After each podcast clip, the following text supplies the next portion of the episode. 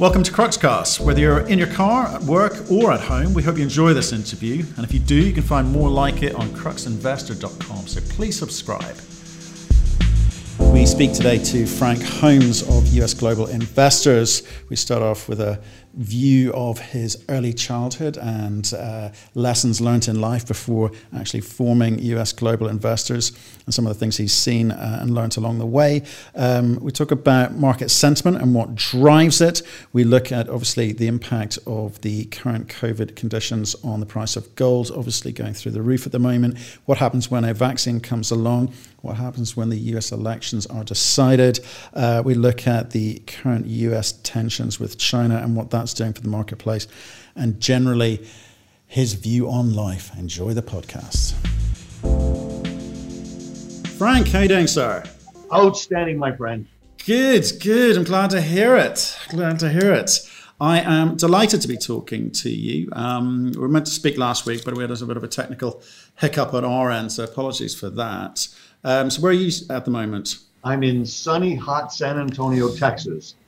Uh, which is now one of the hotbeds for COVID uh, wave two. Oh boy! Uh, oh boy! You, but you're you're staying safe. You're in the office though, aren't you?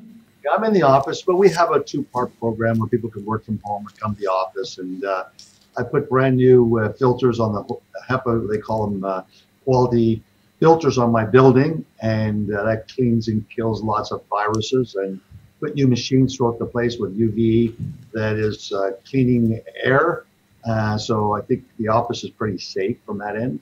Everyone's wearing masks when they're dealing in meetings. Yeah, that's pretty good. No, we, we were speaking to a company called HighQ, I think, a couple of weeks ago, Swiss company, and they're, they they do those filters. They also put some sort of coating on curtains and blinds uh, as part of the process too, because they were dealing with SARS originally. They kind of got this knowledge from the dealing with SARS epidemic of a few years ago, and they're now using it with COVID. It's it, interesting times. Lots of companies taking advantage uh, as they should. Um, uh, so we've got to ask the big red fella behind you. What's the story? Well, you know, it's a uh, it's a famous uh, Chinese sculpture artist that was making a statement, a social political statement. Uh, what's important, I keep it in case because it was getting banged by the cleaning staff uh, it's the box has gone up more value. And there's only a thousand of them made than the, the red dinosaur, the T-Rex, and it was really a statement that uh, China's making everything for the world, and the T-Rex was that uh, China's eating the world. Yeah. Okay. That's we get that. I get that. Good. Right. There's the there's the philosophy over uh, section of this over with. Um, so, look, Frank, I'm delighted that uh, you're on the show. We've, we've had a few, you know, the, the great and the good on here, and um, it's gone down extremely well with people just to help understand, you know, where you've come from, you know, what, how you've got to where you are today. So, how did you get into this crazy world of investing? Where did it all start? Well, I think you know when you're a child you're the oldest, um, there's different pressures on you and uh, quite often the oldest and the youngest are the, the big entrepreneurs.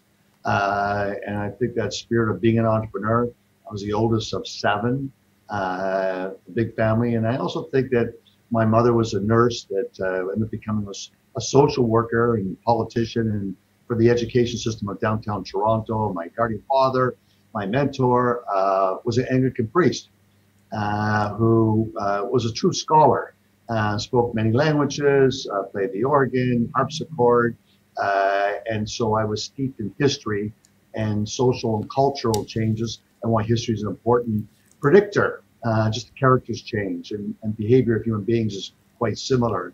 And whereas my mother was all about sciences, and sciences are so important uh, in, in, in, safety of people. So I was going to be a doctor.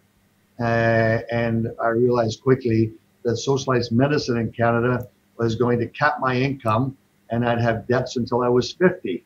So I made a switch and went into uh, economics and finance. And I found it very easy after all the pre med uh, studies I'd taken. Oh, fantastic. Oh, fantastic. Well, that's a, quite a segue, isn't it? One is about doing good to the world. And, you know, what, us bankers, surely we don't get viewed the same ways, I don't think. No, you, you, you have to look at things from three different perspectives at all times. okay, right. So, I mean, that's a tough one. I mean, seven kids. So, you talk about um, pressure. You're your mother's obviously you talked about being scientific, and you're the eldest. You've got to be there and look after the the, the siblings, don't you? But what, what sort of pressure did you feel feel at the time, and did that affect the way that you know you you looked at life? Uh, I think that uh, you you learn how to deal with the challenges of, of being a leader of the oldest, and uh, all the issues of growing up in a family in this inner city.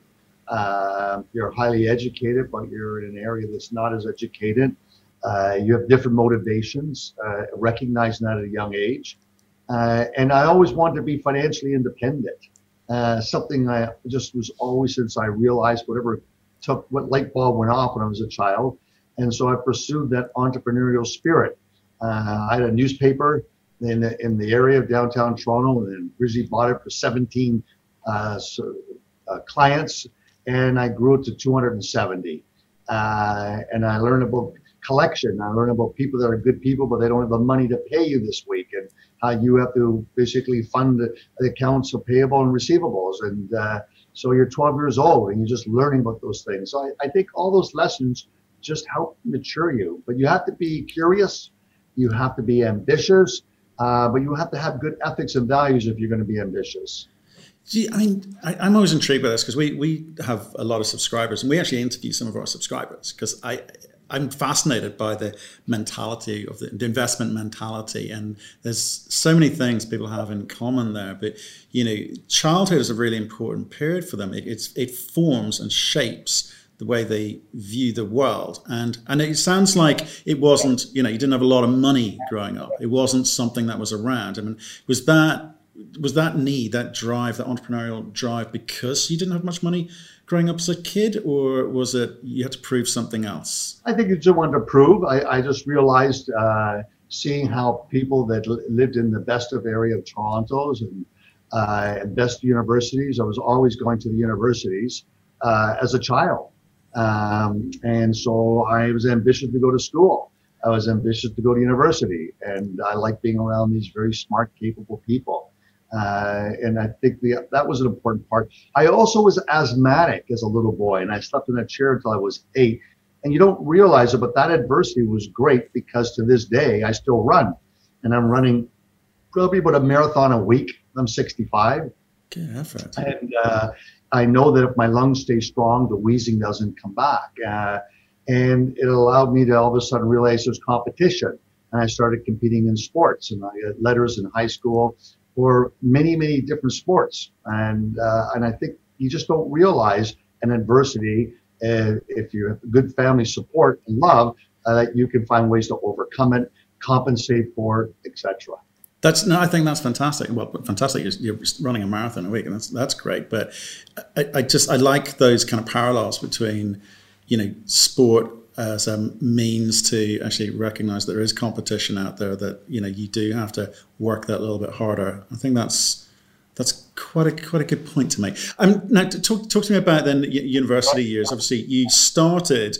Did you finish and complete studying for to be a doctor, or did you stop halfway through? No, I, I, switched halfway through. Went into uh, and I switched universities uh, from McMaster uh, to uh, in, just outside Toronto in Hamilton, and uh, went to Western uh, University to Huron College, which is the second oldest Anglican school in college in Canada, and it was the basically where the genesis for University of Western Ontario is today. Started at Huron College, so I had great tradition. it was that Anglican church sort of process of learning and thinking.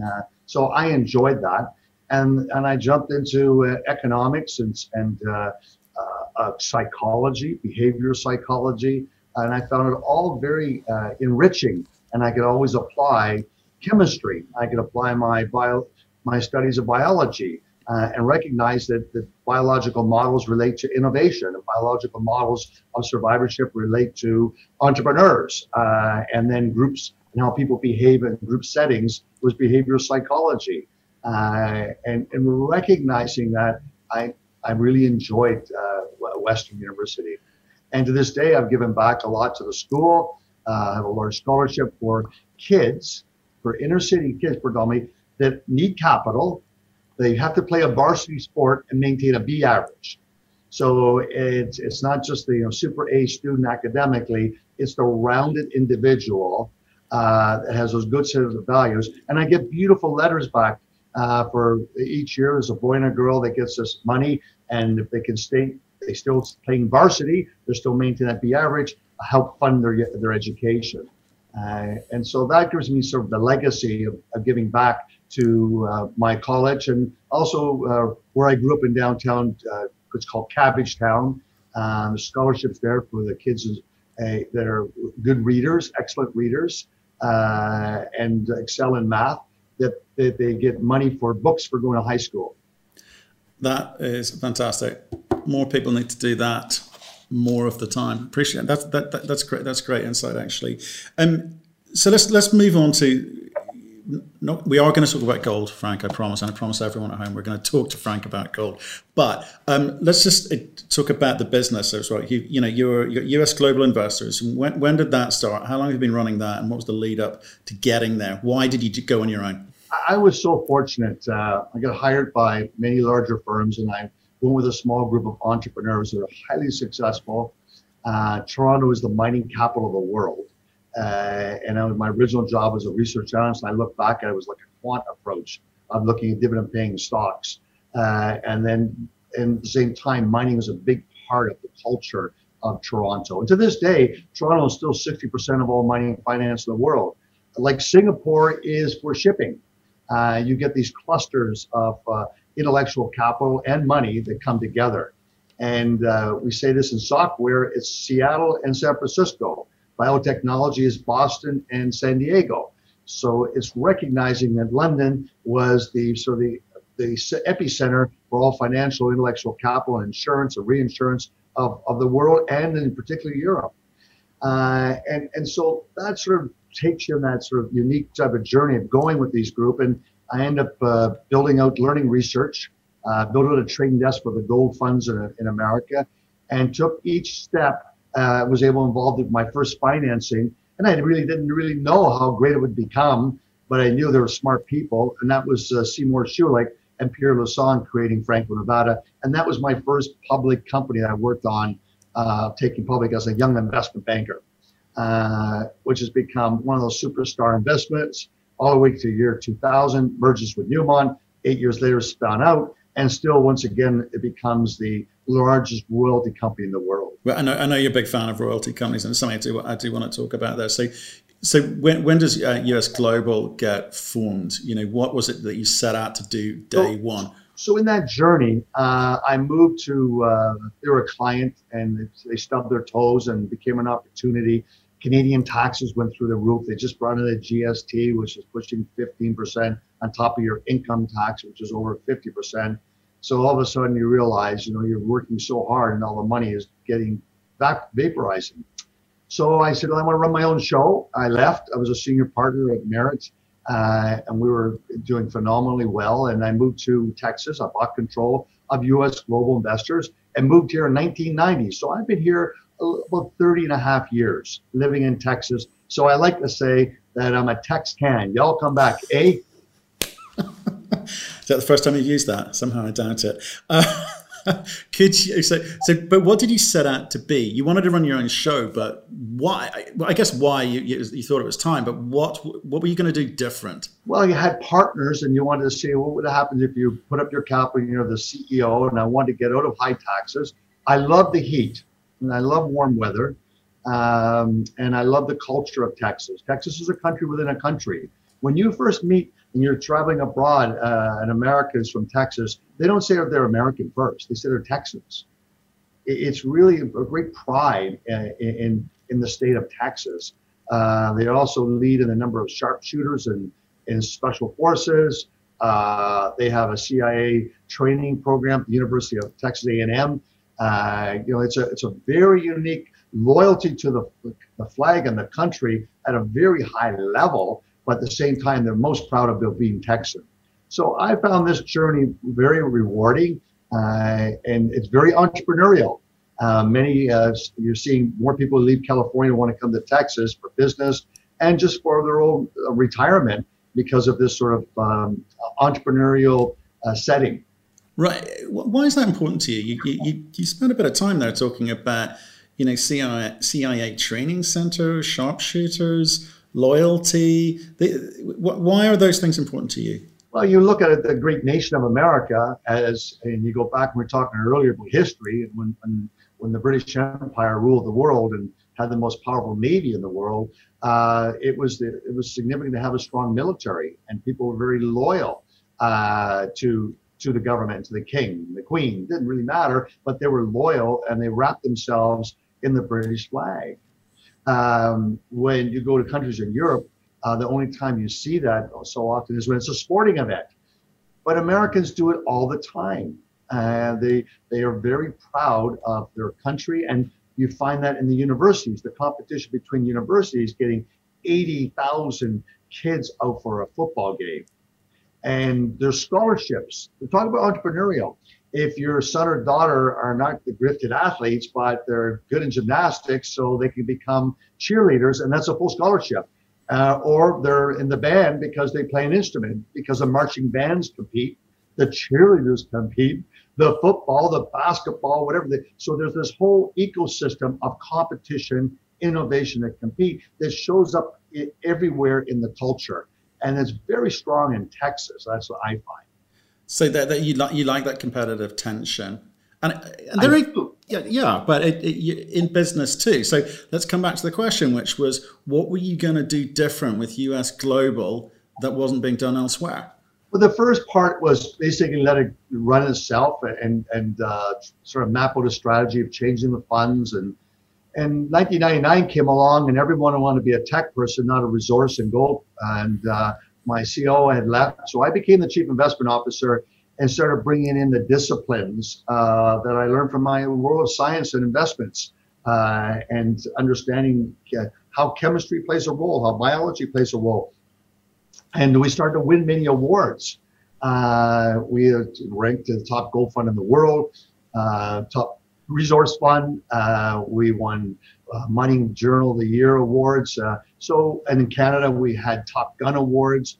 So I think that method, bringing that dynamic processing from science into our culture, uh, it changed. And uh, and then we had a bull market. Nothing helps better than have a bull market uh, and knowing how to skate quickly. Uh, and so that's what really led to our big boom. We created a fund because I was aware of history and the EU being formed. And I grew up in, in Toronto, and I also lived in, later in my life in, in downtown Toronto was another area which was dominated by Ukrainians and Poles.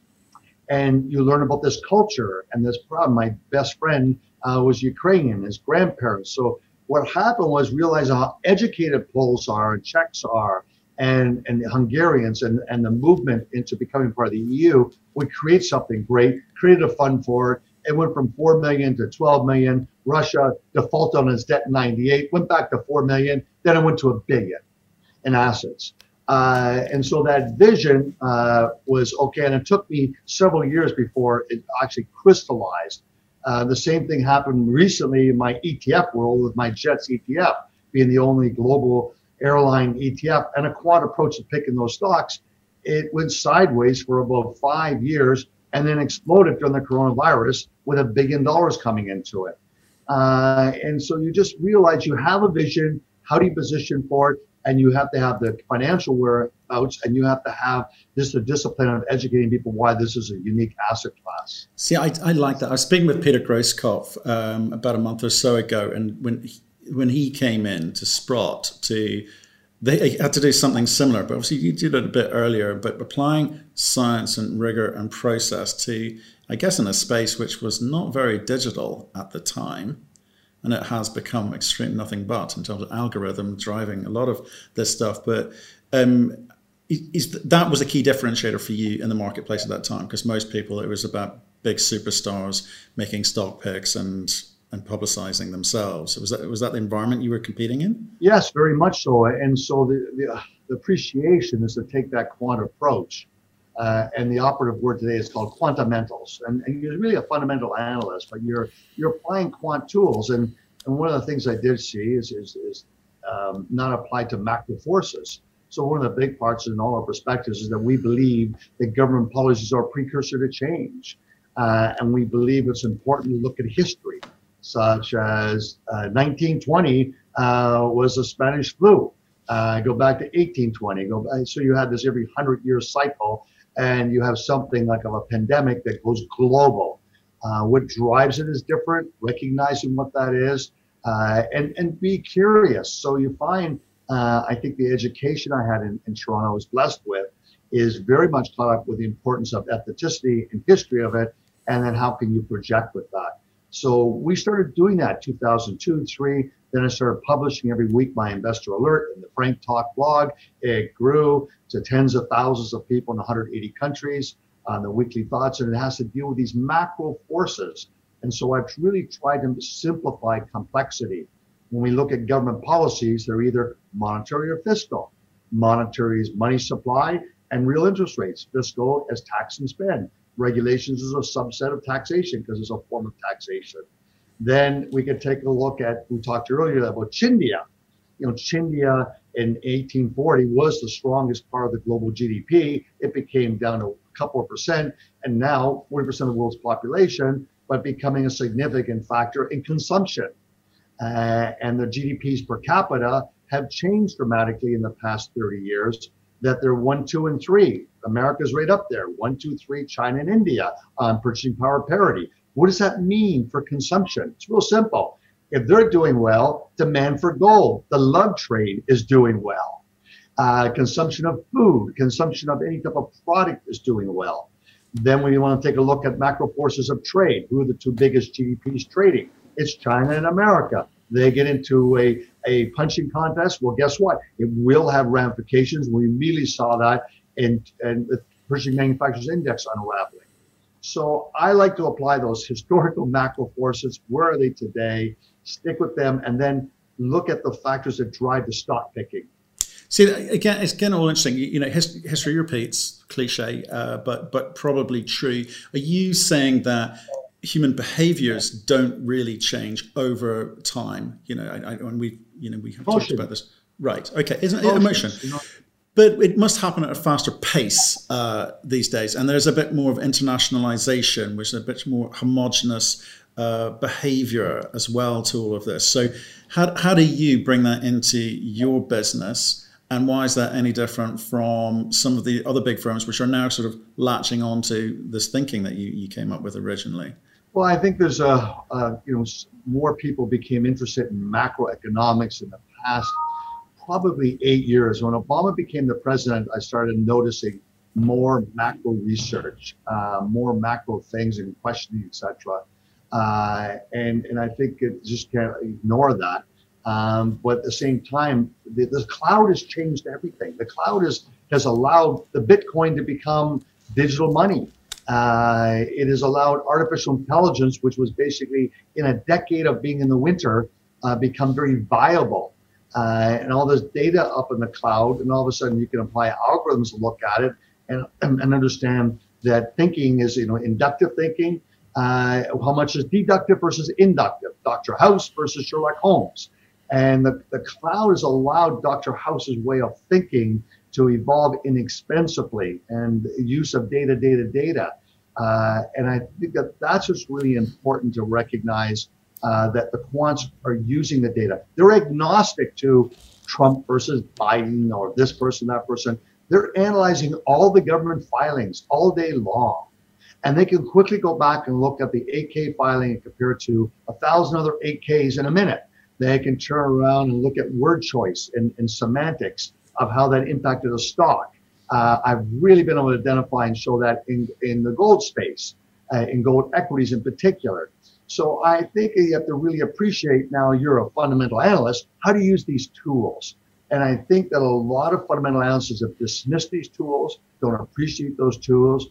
And when I went to create my JETS ETF, uh, what I recognize is that you can you could apply it.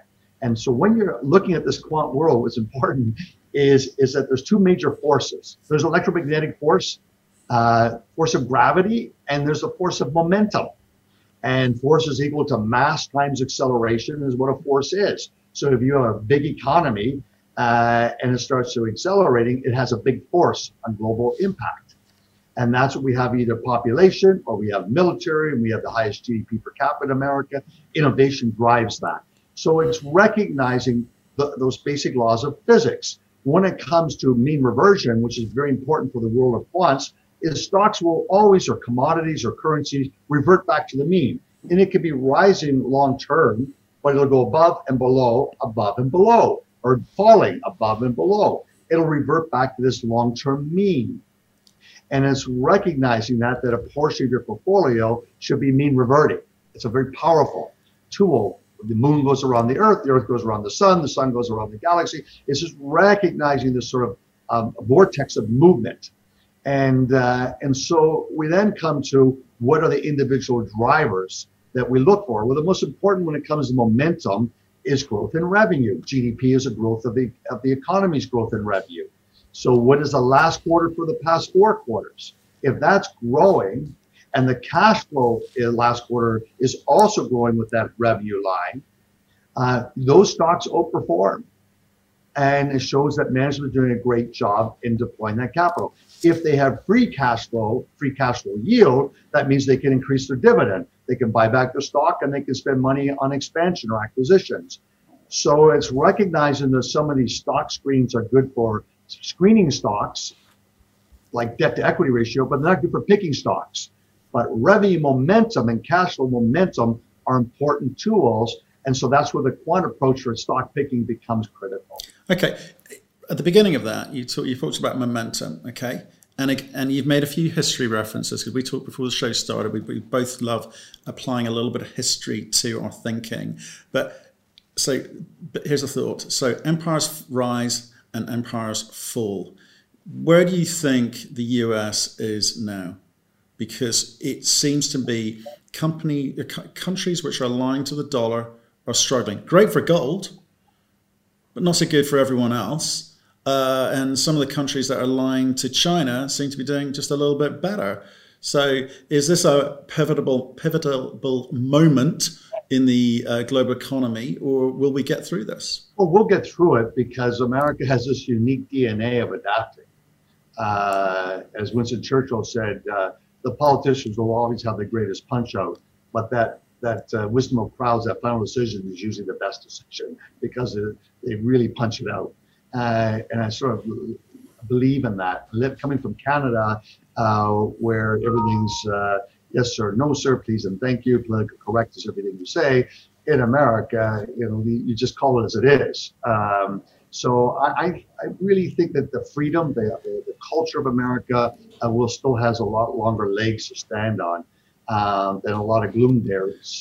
But I think what's important for us to talk about COVID I believe it's World War III. When you have a world war uh, and the enemy rate today is invisible, it's not visible, and it's you, it's everywhere around the world.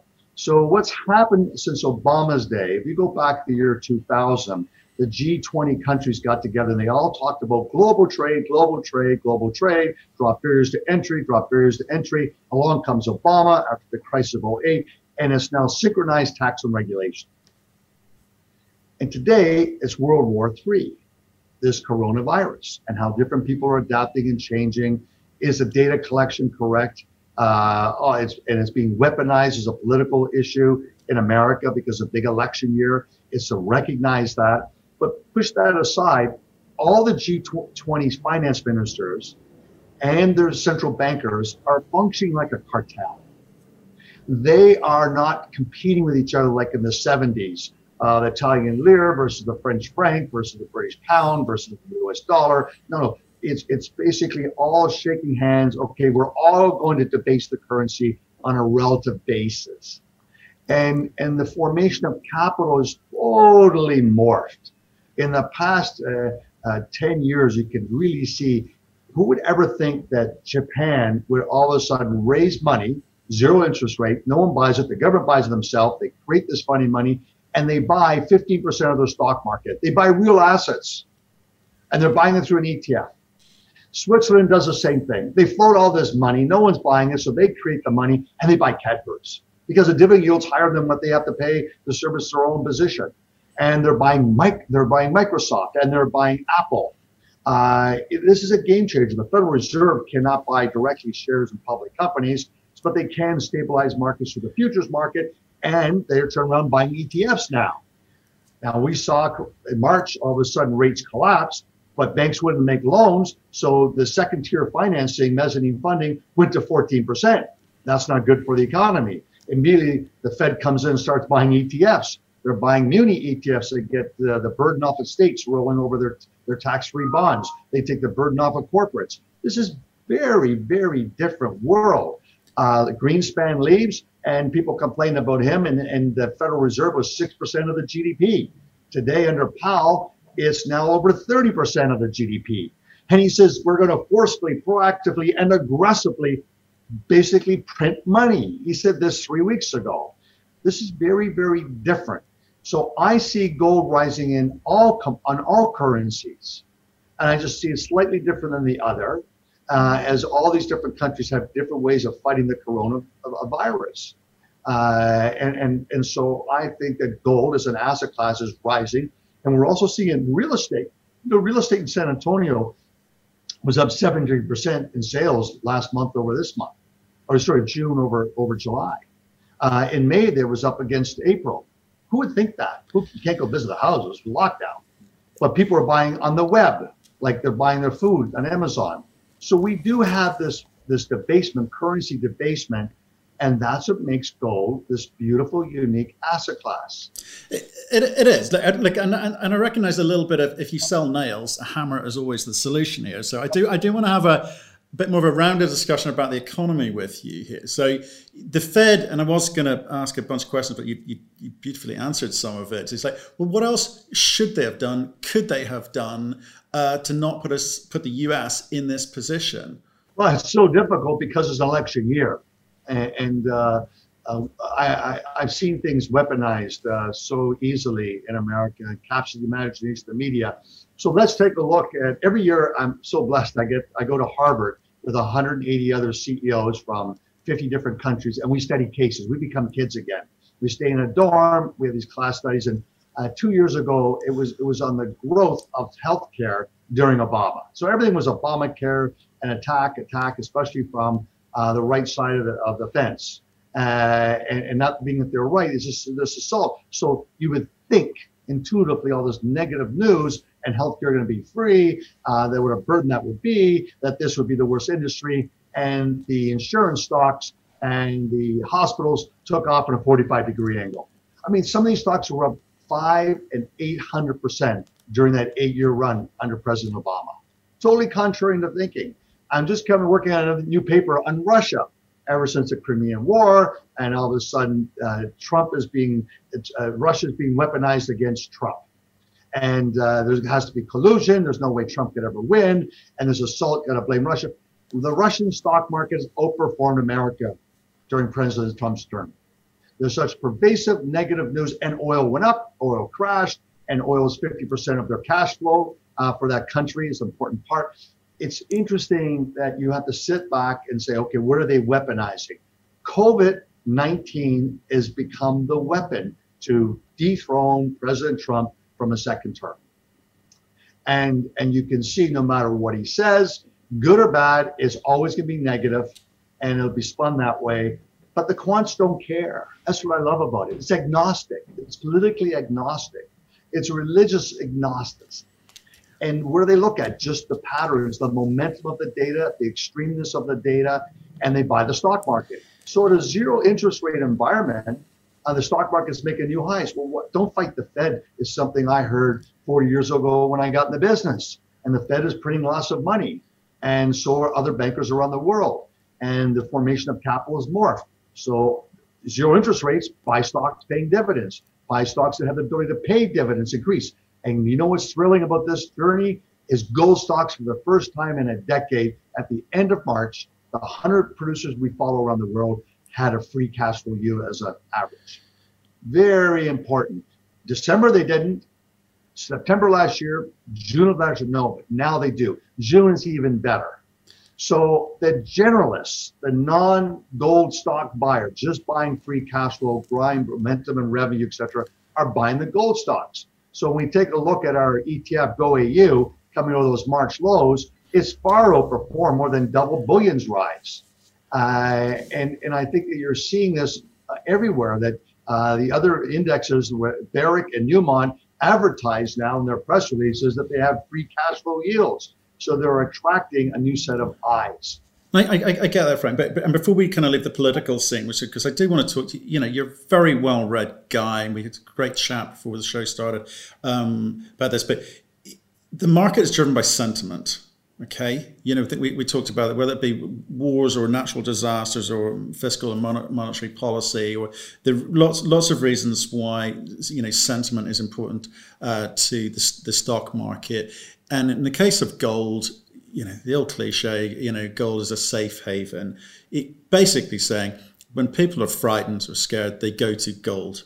That's, that's what happened. And you can see in this current economic climate with quantitative easing, printing of money, drop from helicopters from 35,000 feet, uh, and no end in sight to that, and, and no resolution to the, the COVID position at the moment. People are frightened. Price has been driven up. And a lot of the gold stocks, quite frankly, some of them, they've done nothing, but they're doubling and trebling.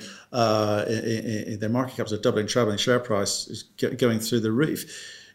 Can I just talk about a what if scenario in terms of changing sentiment? So, what happens when you're the scientist? What happens when the vaccine comes along and it works?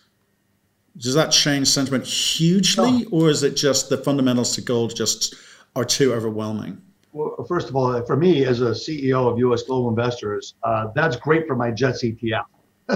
uh, you know, the, a year ago they were processing TSA 2.7 million people a day. It fell down to April the 14th, down to 89,000. Now it's pushed through 800,000, and that's excluding international travel. So a vaccine that would be a game changer. Uh, but sitting back on, on the world of gold, no, I don't think it changed this. And there's a couple fundamental reasons for that. Uh, one in a macro force, as I mentioned, GDP per capita. If we go back 30 years ago, uh, Chindia uh, 30 years ago had a global footprint for gold consumption of about 10%. Most of that was Indians. Indian women today wear six, let me see the number, uh, five, four, 300, three times the amount of gold in Fort Knox.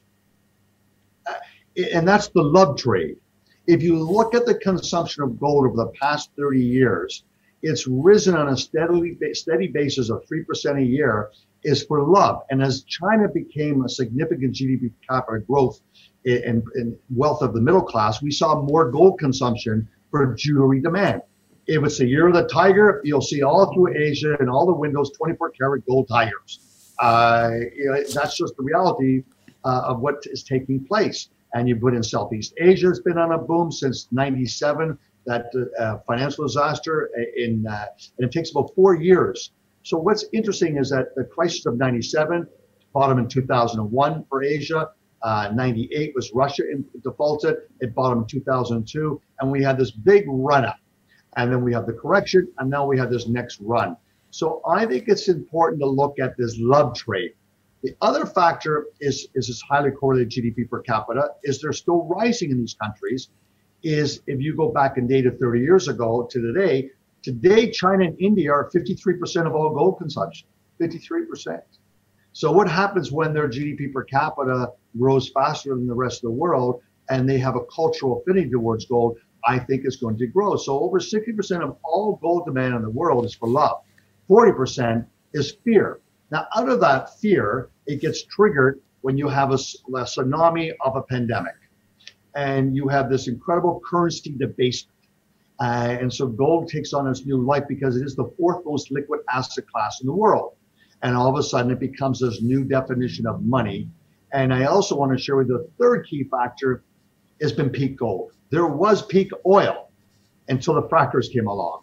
And that was a game changer. America all of a sudden changed the supply demands gold uh, oil fell below 100 and crashed, fell back, went up, and each time uh, it gets up here over $60, the frackers start turning it on. Uh, and there's a, such a surplus right now in the U.S.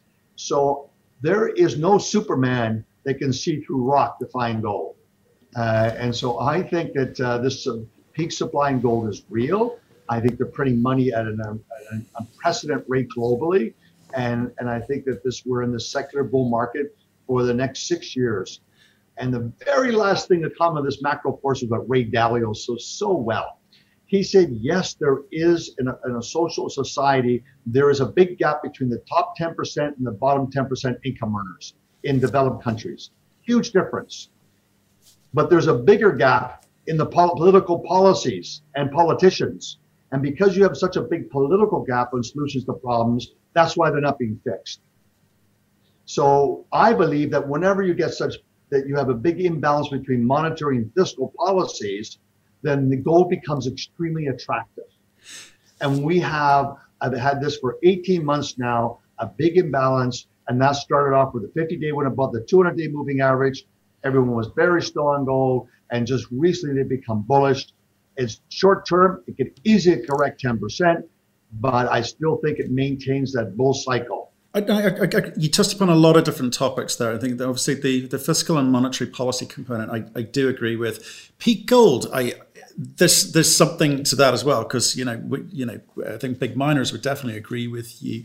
I think it'd be interesting to see the way that some of these new um, China, India, in terms of the the, the millennials, uh, you know what they start to value, and will gold continue to be close to them? Will it be so? What are you what are you calling it? Love gold? Um, love trade. Love trade. Love trade. Okay. Love trade. Okay. You love gold, but they, they do love trade. Um, so it'd be interesting to sort of see how those economies change over time, and, and you know, as a percentage, what love trade continues to, to be. But um, let, us move. Can I can I talk about? That's a good question. Mm. Something happened brand new for me, brand new experience. Mm-hmm. In March, we started to see money. It was unprecedented. Seventy days, it came into our Jets ETF every day a billion dollars. There's never been where an ETF would fall half in price and all of a sudden a billion dollars. Where was this money started coming from? Well, there were some hedge funds shorting the airlines and wanted to, to, to balance their decision by going along jets. And, and then there was these millennials. Schwab and TD Waterhouse announced that they opened 600,000 online accounts in the month of March.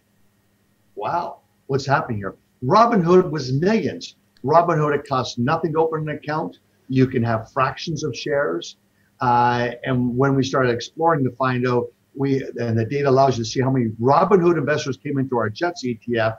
There was over 20,000 came in at the bottom, and they kept buying all through March, April, and then May, and then then Buffett comes out and says uh, uh, he's out of the airlines. It's bad, and the airlines take off. So the total number is about 25,000 of these retail investors put probably a couple hundred million dollars, and then Jets took off the first run up 50%. So they made money. But all the media was how bad it is. Millennials are there. They're they're stuck at home, so they now become day traders. I believe it's been very important to the ecosystem that we need to have minerals along with sharks, tunas, whales to have a healthy ocean. We need the same in the financial world. But when you go to Robinhood's website, the toolbar has gold as an asset class. Schwab doesn't, Fidelity doesn't, TD Waterhouse doesn't have it. And so you have an asset now. This Robinhood is supposed to be valued at $8 billion as a unicorn. And, and so they're very big and caught up in looking at history. And they're very, these young millennials are much smarter and savvy of looking at these cycles you and I have been talking about, going back in history uh, the, one of the things we were buying jets was I found out was that after 9/11, the airlines were the world shut down for a week. Then six months later, they were up 80%. After SARS in Asia in 2003, they were up 120% six months later. And after 2009 bottom, March 2009, six months later, the airlines were up 80% again. Think of this history work. They're piling in, speculating that we're going to get this bounce. So they're looking at gold. And I think that that's probably healthy that there's a game changer happening, the positive outcomes of this lockdown. Yeah, I th- look, okay. I'd love to see more data on that. Where does Robinhood actually go? What influence will it continue to have? Just how smart the decision making is, or if it's just you know follow my leader um, because the, the like I say, it comes back to sentiment. You, you, know, we talked about this at the beginning. Is you get momentum and people follow, and you know, we will. I guess we shall see over the next coming months and, and possibly years where where Robinhood fits in the ecosystem that you you describe. But can I can I talk about the price of gold? Okay, I want, I want to see how you feel about this. By the way, by the way, it reminds me of the '90s when I first moved to Texas. Yeah. people discovered mutual funds, and, and and all the baby boomers piling into mutual funds for their 401k. It was incredible mutual fund growth. Today they don't buy mutual funds; they buy ETFs. Right. And and so to me, I, I looks it appears to me that we've got this another new wave coming in, and it's millennials. Yeah, and and again, we'll we'll see what they segue to or move on to next, or if indeed they can, you know, because again, a lot of the, a lot of data about that same group suggests that um, they're perhaps borrowing money to invest, and you know that's obviously not not healthy. You know, it's a good point you make. There's just so much negative about them that just shocks me, and mm-hmm. I'm looking at my own data and saying twenty five thousand made a lot of money. It's great so, news. So I, I, I, want people to make money. I do want people to make money. I, am going. Is they're that stupid? They're that bad? But I'm I'm experiencing something else and I'm seeing the same thing with my gold uh, ETF GOAU. Uh, is you know every day they're just buying it uh, as gold has been rising. So there's something happening that is changing, and I think you're right about the data. Uh, do you know that the total it's over 70% of the checks they got from uh, the government uh, went into the stock market? Do you know that? I, that was another interesting I, I, data point. I did read and, that. I did read the total. The total dollars that as a group they've been investing is greater than the stock buybacks for three months. Right. Again, I'd love to have another conversation with you another time about, you know, uh, quantitative and qualitative data and the, the points at which you measure data. So that's. But they, they learn like we're doing now. They're YouTubers. They're podcasters. They learn from podcasting and YouTube. Okay and and they will learn and they've got to start somewhere. So there's nothing wrong with that. I just want to you know i'm just just saying that we collectively in the investment community need to report accurately what's going on once once we know. So can i ask a question about the price of gold please? Okay so gold broke 2000 people got excited never broken 2000 before. But if we if we talk about um, inflation adjusted okay inflation adjusted where we are today with the price of gold is the same as 2011, give or take 20, 30 bucks. It's not quite where we were in uh, 1980. I want to go back that far, where it was the equivalent of 2,200. So we're a couple of hundred bucks off where we were in, in 1980. So that's just a statement of fact about in, in, uh, inflation adjusted numbers. Okay.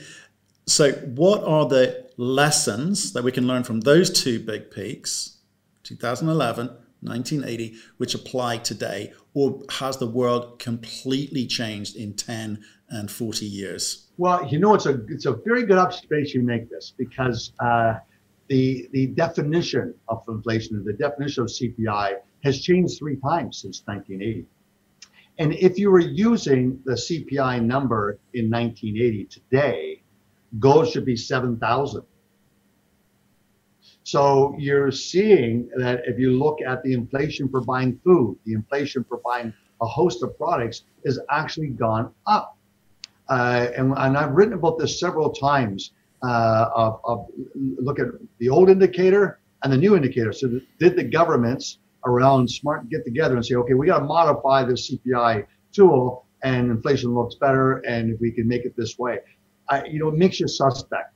Uh, but I just know that if you can take the algorithm for the old CPI number, run it through, and gold should be substantially higher. But it's not.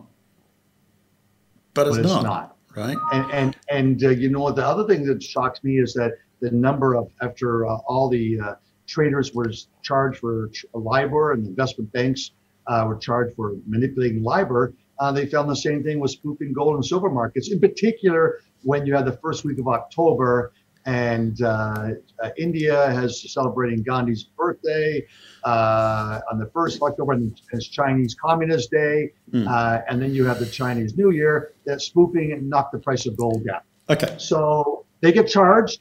The judge found them guilty, and they still haven't put them away.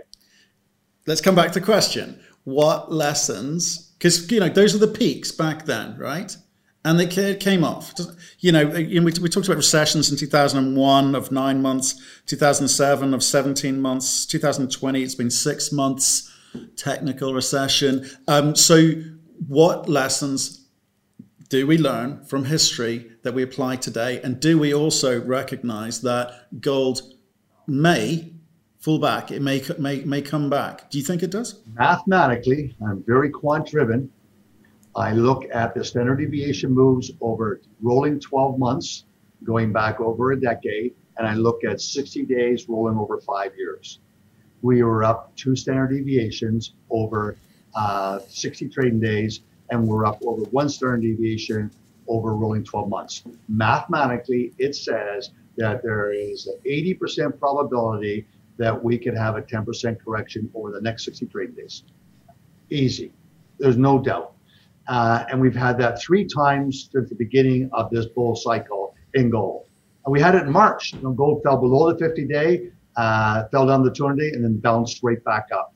So uh, I think it's extended short term but I do not believe that there's anything to dismantle uh, this sort of this currency debasement globally. Okay, may drop back. To, it mathematically could drop back to eighteen hundred, but the long term run trend based on what you've just said is is up. So I've got to ask you the next question. I want to want to see uh, you know how much of this you know you, you care about really because I've, I've watched a number of your interviews and the headlines that people who do interviews with you are very attractive you talk about $3000 gold $4000 gold $10000 gold and you've talked about it for the last five years it's you know you're a gold guy right but do you how do you feel when you see someone quoting uh, these large numbers without necessarily going oh $4000 gold in three years $10,000 gold eventually. I mean, what's the message you want you would rather get out there and to gold investors which which is a little bit less sensationalist but a little bit more realistic. Well i've been saying it now for for many months um, and i think my first piece of writing 4000 was after analyzing uh, how the debt markets and percentage of the gdp and the federal reserve balance sheet changed uh, 2008-9 and, and so in that analysis back in May, as when I first started coming out and saying, I think it could go to 4,000. Uh, I think it's, it's, and it doesn't mean there's a war uh, that of, of, of, missiles with each other, but there is a war against COVID. And, and when all that print money has been printed, it just doesn't evaporate overnight. Uh, and you're going to start seeing money go into art. You're going to start seeing money going into look at Bitcoin and Ethereum. Uh, I'm the largest, I'm the chairman of Hive Blockchain, the largest crypto mining company. Uh, and, and Ethereum's gone from 110 at the beginning of the year, ran up to 280, fell back to 125, and now it's 400. Uh, and so this is, has to do with all this money printing. And, and so you have a whole sort of audience of millennials that go and buy crypto, and then you have another audience that go buy gold. Uh, and, and I think for myself, for funds, we're looking for things that do well during a coronavirus because I don't think it's going to. They get a vaccine, but we got to remember this coronavirus has mutated over 14 times now. It's an RNA based virus. So it's going to continue to mutate. So that vaccine is going to have to always be evolving. Uh, and, and, so I think that how we deal and grow up with it is going to be um, looking for those companies that are going to do well with it. And one of the first things you look at, say in America, is who's hiring people. Well, one of the best food delivery systems is Chipotle. They just announced uh, 10 days ago hiring 10,000 people. In March, Amazon announced hiring 100,000 people where everyone's losing their job. Uh, so we have to take a look at where's the growth with that? Where's that cycle? And that, for me, it's looking at the data of job hiring, not job cutting, is usually a great precursor to those companies doing well. And I think that's also a global phenomenon. Okay. What happens if the Democrats win the election in November? Well, yeah, I, I think that uh, Biden has said it very clearly. Uh, it's going to raise taxes.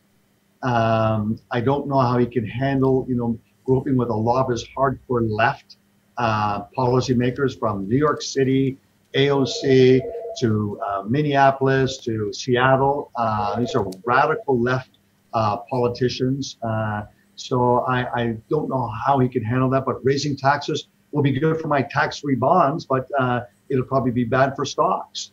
Um, and so that'll be something just to recognize. Uh, that would be the term. But right now, we're not seeing that. The election is within six months. So we'll see what happens. Um, what we did see in the last election, a lot of people would not admit they're voting for Trump. They just wouldn't do it, and um, but they voted for him because that's what the tally showed up. And uh, you can have that still this cycle. Yeah, a bit. Oh, I think the whole world is waiting for that outcome. Um, you know, and I'd like that. So, so, what happens if he does? You know, what happens then? You know, like uh, that to me is a more interesting uh, uh, deal. I think the biggest thing that the smartest people believe that he's accomplished um, has been not afraid to take on uh, other bullies like China. That's been important for North Korea.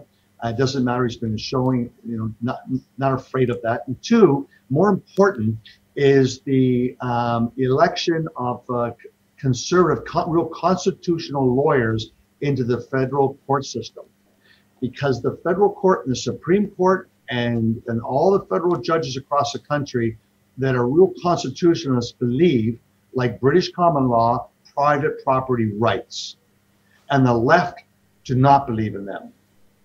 They'll find ways to you, you basically undermine them usurp them. I've seen this with a, in, in Canada, a farm I have, uh, make the area green, and all of a sudden the value of your property goes down, and the property across the highway goes up over 10 years, it doubles, but not yours because they basically put a, a, a tax on it. So I think that um, that is his biggest legacy will be slowing down and bringing in uh, judges that that really respect common law and private property rights. Interesting, interesting, interesting. So you think, in your mind, the trade war with China was the right thing to do? It's, it stood up to a bully. Do you think that it, it has had an impact on the economy or short or, or, or medium term? Well, I think there's a real true unlevel playing field.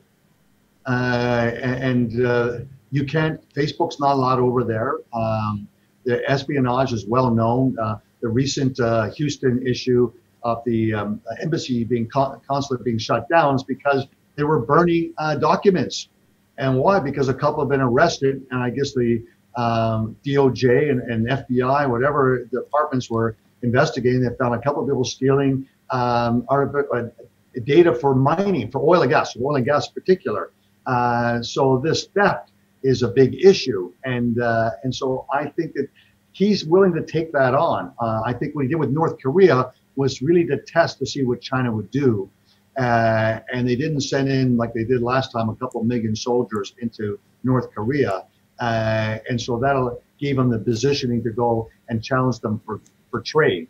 Um, so I, I, think that that's probably, you know, the, it's difficult the way he does it. Uh, he is brutal in, in the way he word choices, and now it's coming back. You know, what goes around comes around. Uh, if he miscommunicates anyone's name, the way he bullied other people with, is now coming back to hurt him in many ways, like the, the name of the president of, of Thailand, or is it Thailand? Uh, you know, like uh, this type of stuff shows up in the Independent in England. You know, I'm, guys are sending to me uh, this type of information, but uh, I, I, think that a lot of people are concerned in America on political correctness, uh, and and they're afraid to actually tell you that. Uh, and and so, do they champion this guy? We talked this earlier. I think it's really important to go back. Um, look at when the printing press was created. The educational masses grew dramatically. More people read. First big book was the Bible, and it led to the Reformation out of Germany against the papacy against the Pope, sending money there, and that showed up in England in Henry VIII. And that was a cultural change. Uh, and, and, so we're seeing this take place with social media and the internet uh, and how that, that's a real big game changer. With his tweeting and his Twitter followers, etc., he is able to all of a sudden have his own constituents that don't trust the normal media. And it doesn't matter what he says that everyone's going to attack him for, they're following him.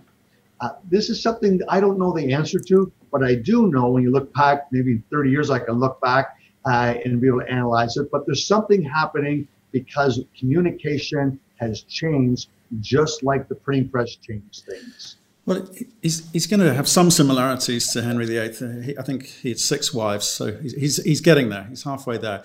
Um, one last thing, but again, in terms of your view of um, th- this control thing, you know, because you're using examples uh, of what China's doing. So just let me information. So TikTok, he is stepping into a what looks like a uh, well, it doesn't look like a f- federal business, but why why is he getting involved with that? Why is he going to ban TikTok? What's the logic of him I focusing think, on something like that? I think you have to respect that there's something there with the DOJ and uh, the FBI, and I think it's news that we're not seeing, and something in that we're only seeing the tip of the iceberg um, a, uh, you know, is there a malware in there that's tracking all, all the data that kids are using and sending it back to China? Uh, they make all this money off America and they collect all the data. Uh, that makes it, you know, very, very uh, concerned. Uh, they can manipulate probably elections by manipulating what goes into TikTok. TikTok was beginning as humorous, and now I'm seeing politi- it's very politicized. Uh, and so I think there's something else with that. And I also know that I leave this country. If I want an American, I give up my passport. I have to pay a big exit tax because I made all my money here. If I'm a green card holder and I leave this country, I still have to pay an exit an, ex, an exit tax because I made all this money here. So I think what they're trying to apply to TikTok, if you made all this money in America and you're going to sell it, then you have to pay back a tax to the government. Got it. Okay. Okay. So it's kind of like they've learned a lot of lessons from the whole fa- face uh, Facebook debacle. Again, with sort of similar in terms of data collection and paying taxes in the right jurisdiction, etc. Yeah, that's interesting. I, I, mean, that's a whole again another another debate because uh, again, we we we see a lot of these big technology companies coming, sitting in Europe, collecting money and making money in Europe, and then paying taxes or paying an intellectual property tax to holdco offshore. And coming back to you know history, mm. uh, all the tribes, the, Jew, the, the Israeli tribe, the Israelites were all lost in that desert. And along comes Moses, and he distills 465 laws of Leviticus, which no one can remember, down to 10, one for every digit. So if you follow these 10 commandments, our group, our company, our country can survive and thrive but we have to follow, everyone has to memorize these 10. And in those is envy, and envy will destroy a culture, a family, a country, a team, a sports. And so what we see so often from the socialist world are envy policies to as a solution to a problem. And that really doesn't work out. Short term, yes, but long term, no. It just doesn't work out. Good way to finish. On the Bible, Ten Commandments. I am happy with that. Uh, thanks so much. Thank you so much for that. That was a great chat. I really enjoyed that. I really enjoyed that. I was sort of a romp through lots of different topics there, but uh, some philosophical and you know a lot of macro. And uh, your view on gold, is much appreciated. Thank you. My, my my father always said that Moses was a marketing genius. He takes complexity and simplify it. and Jesus was even bigger because he made it to two two arms. He had two laws. I like this. So everyone can definitely memorize, uneducated people. So it's interesting, um, marketing mavens. Marketing Well, frankly, I, I, appreciate learning from you today. I really do. Um, we've got to have you back on and cover some of those topics we didn't get into today. But uh, congratulations with US Global Investors. Um, obviously, times are good at the moment.